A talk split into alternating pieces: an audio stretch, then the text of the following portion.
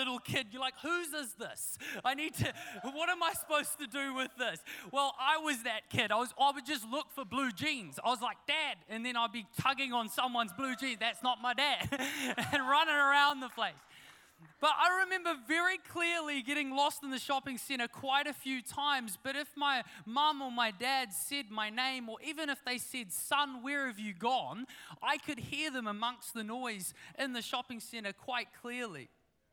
You know, our brains are designed in a way that we learn things by repetition. And I'd heard my parents' voice so many times that I knew their voice. I knew what it sounded like. You know, when you burn your hand on the stove for the first time as a child, probably the first time you don't make the connection, but the second time or the third time you probably will. Or if you're like me, you probably want to see how close you can get to the stove before you burn yourself.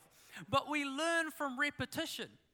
Nobody here could tell me the very date they started learning their times tables. Nobody. But I guarantee 95% of you, hopefully, can tell me what 3 times 7 equals. Why? Because we've repeated it. We repeated it so many times to learn it. We learn by repetition. And repetition is an incredible tool that will leave a lasting imprint in our lives, sometimes forever. You, you know your favorite song because you've listened to it over and over. You know the voice of your friends and family because of the many conversations you've had with them. You know the sound of a cat fight because of all of those terrible sleeps you've had. God has designed us to learn through repetition. My first point tonight is it's your choice to listen, but it's also your choice to believe it. In Romans 10, verse 17, it says, Consequently, faith comes from hearing the message, and the message is heard through the word about Christ. Faith comes through hearing the word of God. And that is why God shows us the important of, importance of reading his word. Because reading his word, listening to his voice daily, is what builds our faith. And when we have faith in something, it actually means that we have some level of trust. If you've ever been on a tour bus before, there's usually somebody that's late and you have to wait for them, right? And you'll say to the tour bus leader, um, where, who are we waiting for? And they'll say, oh, we're waiting on Nick. It's always Nick. And, and we're, we're waiting on Nick. And you say, well, well, where is he? Oh, he said he'll be here. Or the tour bus driver will say, he said he'll be here soon, or he's on his way. Oh, we trust what people say. We trust what people say. We put a, a level of trust because we have faith that they're telling the truth. And what we choose to listen to often becomes the thing that we believe. Galatians 3, verse 5 says, So again I ask, does God give you his spirit and work his miracles among you by the works of the law, or by believing what you heard? For centuries, people believed the earth was flat. Some people still do. Why? Because they spend too much time on YouTube. but the truth is, the reason why they believed the earth was flat is because everybody kept telling them it was flat. You know, Farmer Brown would come back from a day on the seas and he'd be like, I lost my canoe. It went over the edge. The earth's flat. Like everyone would hear the stories and we just believed it. For years, people believed bats were blind. Why? Because there's a saying that went around blind as a bat. They've actually got better eyesight than most of you. Like, but, truth, I wear glasses, I just got contacts. Um, for years, we believed Santa was real. Because he is, okay? He is, he is. We hear voices every day from every direction. But there's a big difference in just listening, and then there's a difference between that and choosing to believe it. And the more we listen to something, though, the more and more we listen to it, the more likely we are to believe it. In primary school, I remember I went through a stage where I was fairly chubby, and I used to get teased a lot about my weight. And I would go home and I'd say, Mom, they're calling me all these names and everything. And she said to me, You're not fat, you're solid. You're solid. Okay? Now, when I look back at the photo albums, kind of lying. But I went with it. But I believed in what my mum said 100%. I went back to school, and every time someone mocked me for being fat, I'd be like, I'm not fat, I'm solid and they couldn't say a word, right? But I believed that. I truly believed that. I truly did. And uh, I remember that it gave me a new confidence. Because when we listen to something long enough, we believe it. But it's up to us what we choose to listen to and what we choose to believe. In 2 Corinthians 10, verse 5, it says, We demolish arguments and every pretension that sets itself up against the knowledge of God. And we take captive every thought to make it obedient to Christ.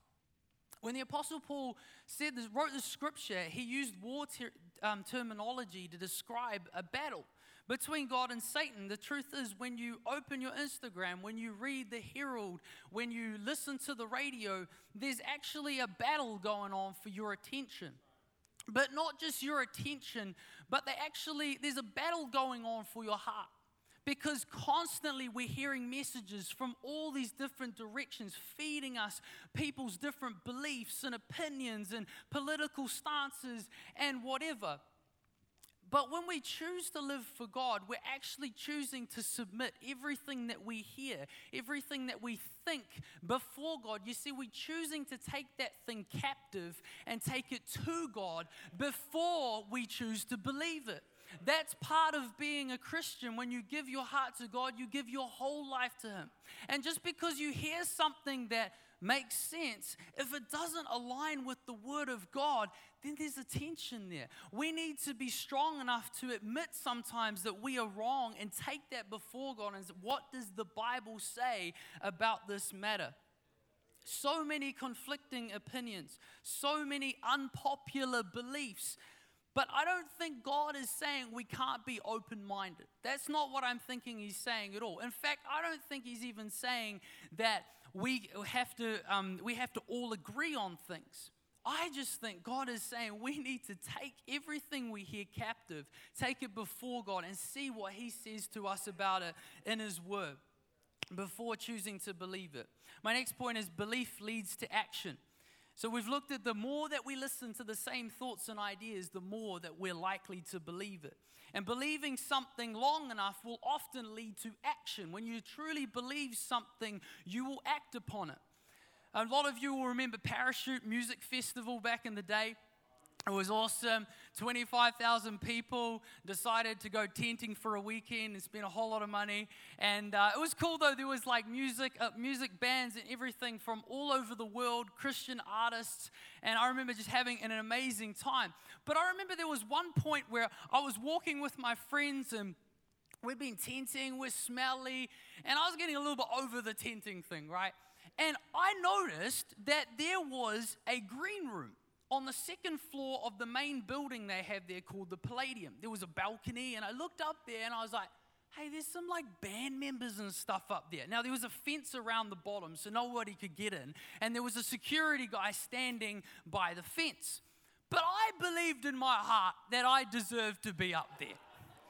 Because, not because I have any musical talent whatsoever, not because I have a VIP access, not because I even knew anybody, I was just sick of hanging out with the peasants in the tents, right? And I wanted some proper food. And so I saw my opportunity. Now I looked at I looked very carefully. I saw, okay, it's not too far away. There is a fence around it. I looked at the security guy, but he was clearly a volunteer because you can tell the difference, right? Um, let's just be honest. Because a security guy knows exactly what he's doing. A volunteer is like, trying to find his stance. He doesn't understand. He's got a high vis vest for a start. And I'm just like, easy. I know how to deal with volunteers. Volunteers, they need affirmation. And so I went straight up. I went straight through the gate and I walked straight up to the volunteer. I shook his hand. I said, I just want to let you know, bro, you were doing an amazing job. And then I walked through the gate. No kidding. No word of a lie. I walked through the gate he didn't have a chance to check my lanyard. He didn't have a chance to check anything. He was just chuffed. He was, oh, I am doing a great job, aren't I? Oh, I'm made for this. I walked up the stairs, I got to the top of the balcony, and very quickly I realized I was in the wrong place. But I waved to all the peasants down below and I was like, I made it. And they were all shocked. And uh, I got out of there very quickly, and then I tried the main stage, but they had paid security, so they didn't go too well. But true story, I believed in my heart that I needed to be there. I had told myself, I had told myself that I could do it. And when we believe in something long enough, it often leads to us acting upon it. Sometimes courageous acts, sometimes things that we would never imagine ourselves doing. I did a whole page then. How good was that? In Romans 10, verse 14, it says, How then can they call on the one they have not believed in? And how can they believe in the one they have not heard? And how can they hear without someone preaching to them? And how can they preach unless they are sent? As it is written, How beautiful are the feet of those who bring the good news.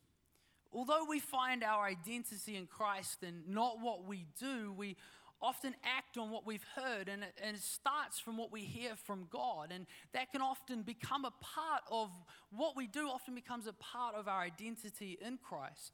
And the further we press into our relationship with God, the further He directs our steps and tells us where we should go and where we shouldn't.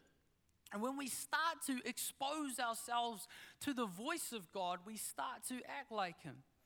And I believe it works a little bit like a cycle. Because when you start to believe something and you start to act upon it, without you even saying something sometimes, others will notice it.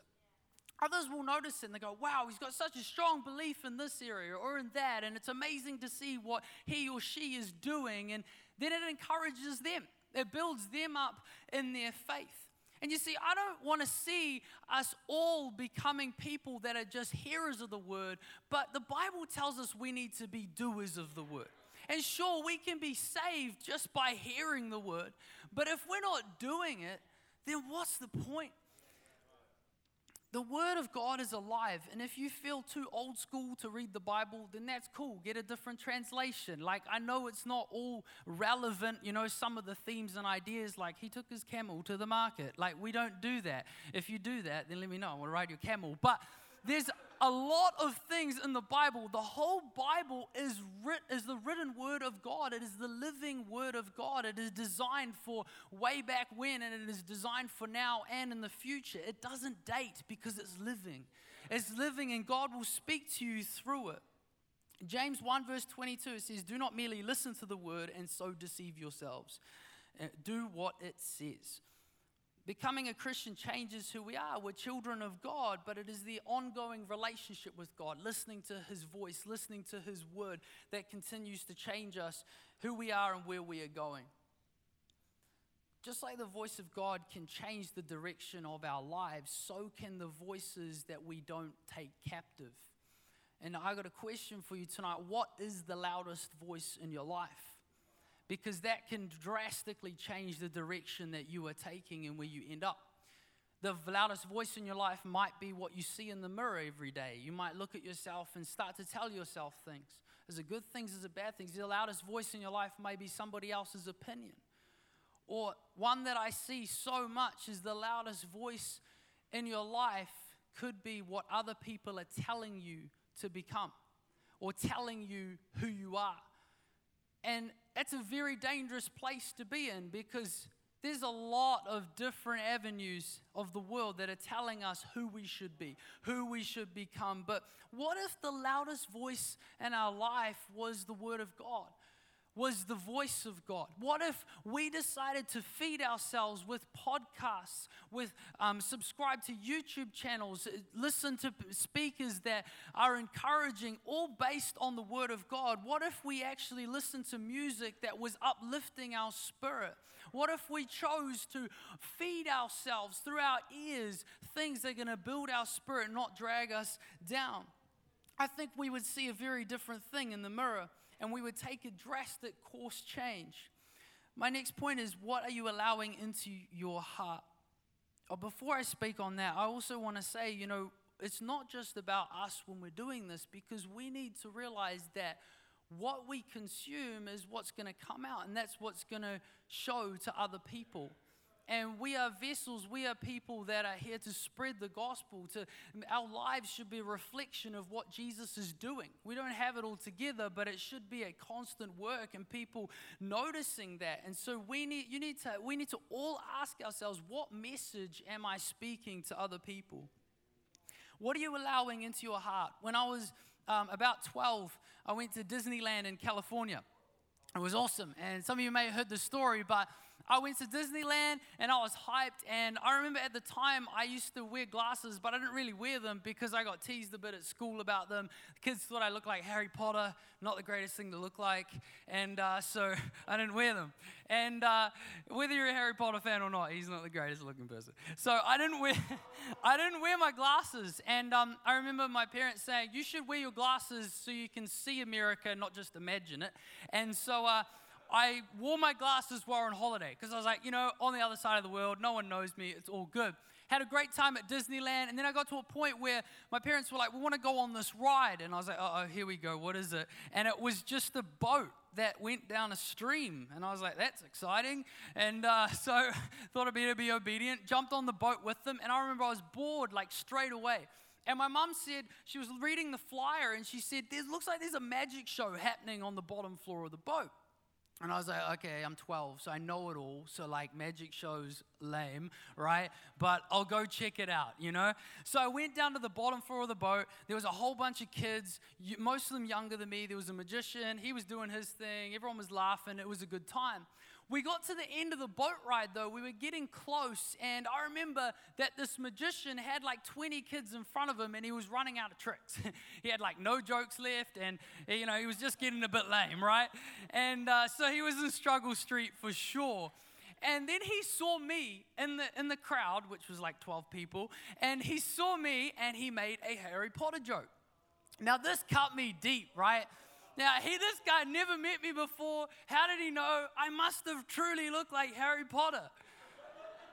Dang, the worst. And uh, I, um, I genuinely took this to heart. And I remember for like the next nine years or so, I didn't pick up my glasses very often at all because I was so self conscious. I had taken these words on board and I truly believed I looked a bit like Harry Potter. But I don't want you to feel sorry for me. Um, but the truth is, is that it really did hurt. But it was actually my decision what I did with those words. Some words we can't block out completely. Sometimes we hear things we don't want to hear. But it was my choice, and it is your choice whether you believe those words or not. Did I take those words captive before God? No, I didn't. I just believed them, and it affected me for a long time to come. And whether it's a serious thing or a not so serious thing, we need to take these words captive, align it with what the Word of God says. Do I look like Harry Potter? Heck no. And I'm going to stick by that, even if it's a lie. Um, but.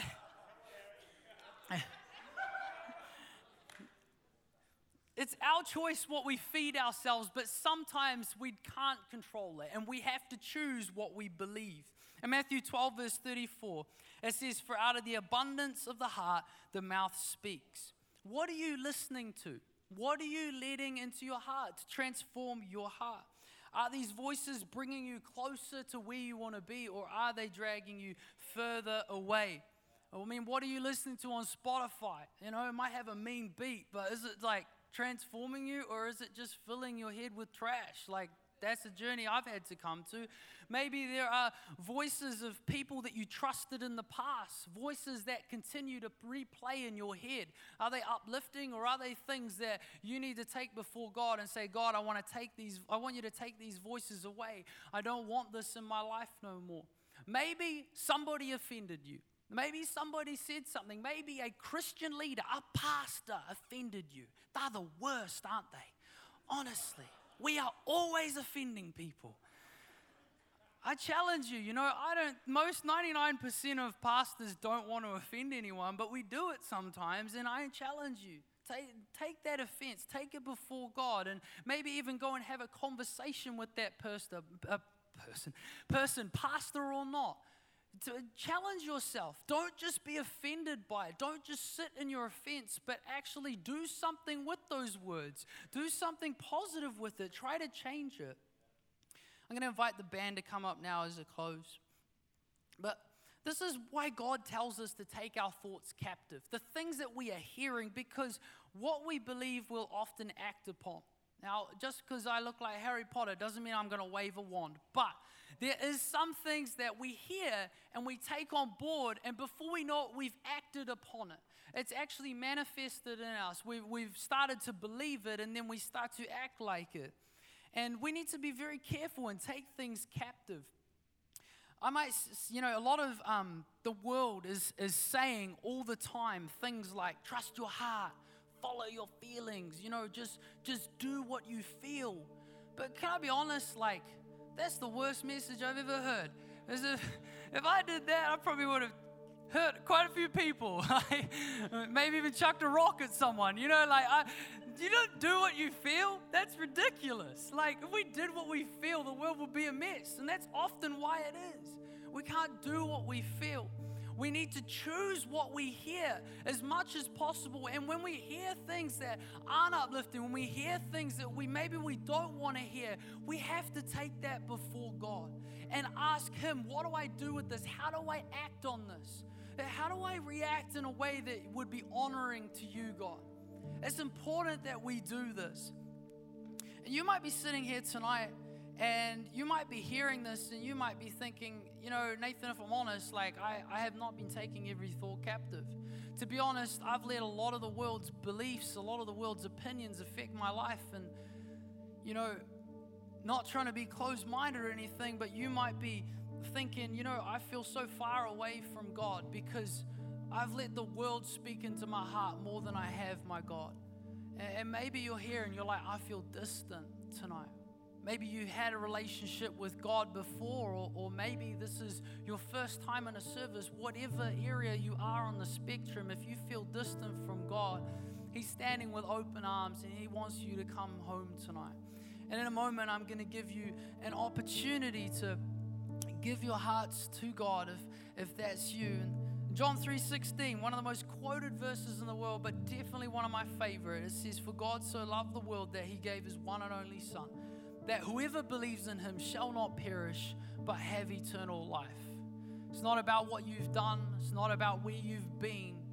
It's just simply putting your belief in him and saying, God, I want to put you first in my life. I want to take everything captive and bring it before you at the cross. Let's close our eyes for a moment. If you're feeling distant from God tonight, whether you've been in church your whole life, or this is your first time, or whatever, I just want to encourage you tonight. Ask yourself: Is do I need Jesus in my life? Do I do I feel distant? Do I need to come back to Him? We don't want to embarrass anyone here tonight, but we are going to say a prayer together in a moment as a family, and I'd encourage everybody to repeat it out loud um, we're going to repeat it as a family. But if you truly want to give your heart to God tonight, I want you to really believe it as we're praying together. So let's repeat after me Dear Jesus, thank you for allowing me to take whatever I hear before you. Thank you for believing in me and being in the business of life change. Jesus, I admit that I've done wrong. I believe that you are God and you died and rose again for me. I confess that you are my God. Thank you, Jesus, for saving me. Amen. Amen. With every eye still closed, I just want to take a moment nobody looking around. If you prayed that prayer and you truly meant it in your heart, I'm going to ask you to do one brave thing. It's just between you, me, and God. Just an acknowledgement that you've made this decision today. I'd love to know who that is, and then I'm going to wrap up in prayer. But if you made that decision, I'd love to ask you in a moment to pop your hand up nice and high, just to acknowledge this decision that you've made. So if that's you, why don't you pop up your hand right now? Awesome, awesome. Down on the right here, another one down on the right. Amazing, amazing. Some down the front here, amazing. So cool. Another one down the back. Fantastic. Fantastic. Awesome. That's amazing. Lord, we just thank you so much for every single one of us here. We just thank you for those that made a decision tonight to put you first. And God, I pray that this journey that you take them on, Lord, we know it's going to be an exciting one. And I just pray that you will surround them with the love and the people that they need to help them on this journey. God, we pray a blessing over them. Use them mightily, Lord. In Jesus' name, amen. Amen, amen, amen. Yeah, let's give it up for Nathan. He did great. What a great word. Hey, if that was you, if you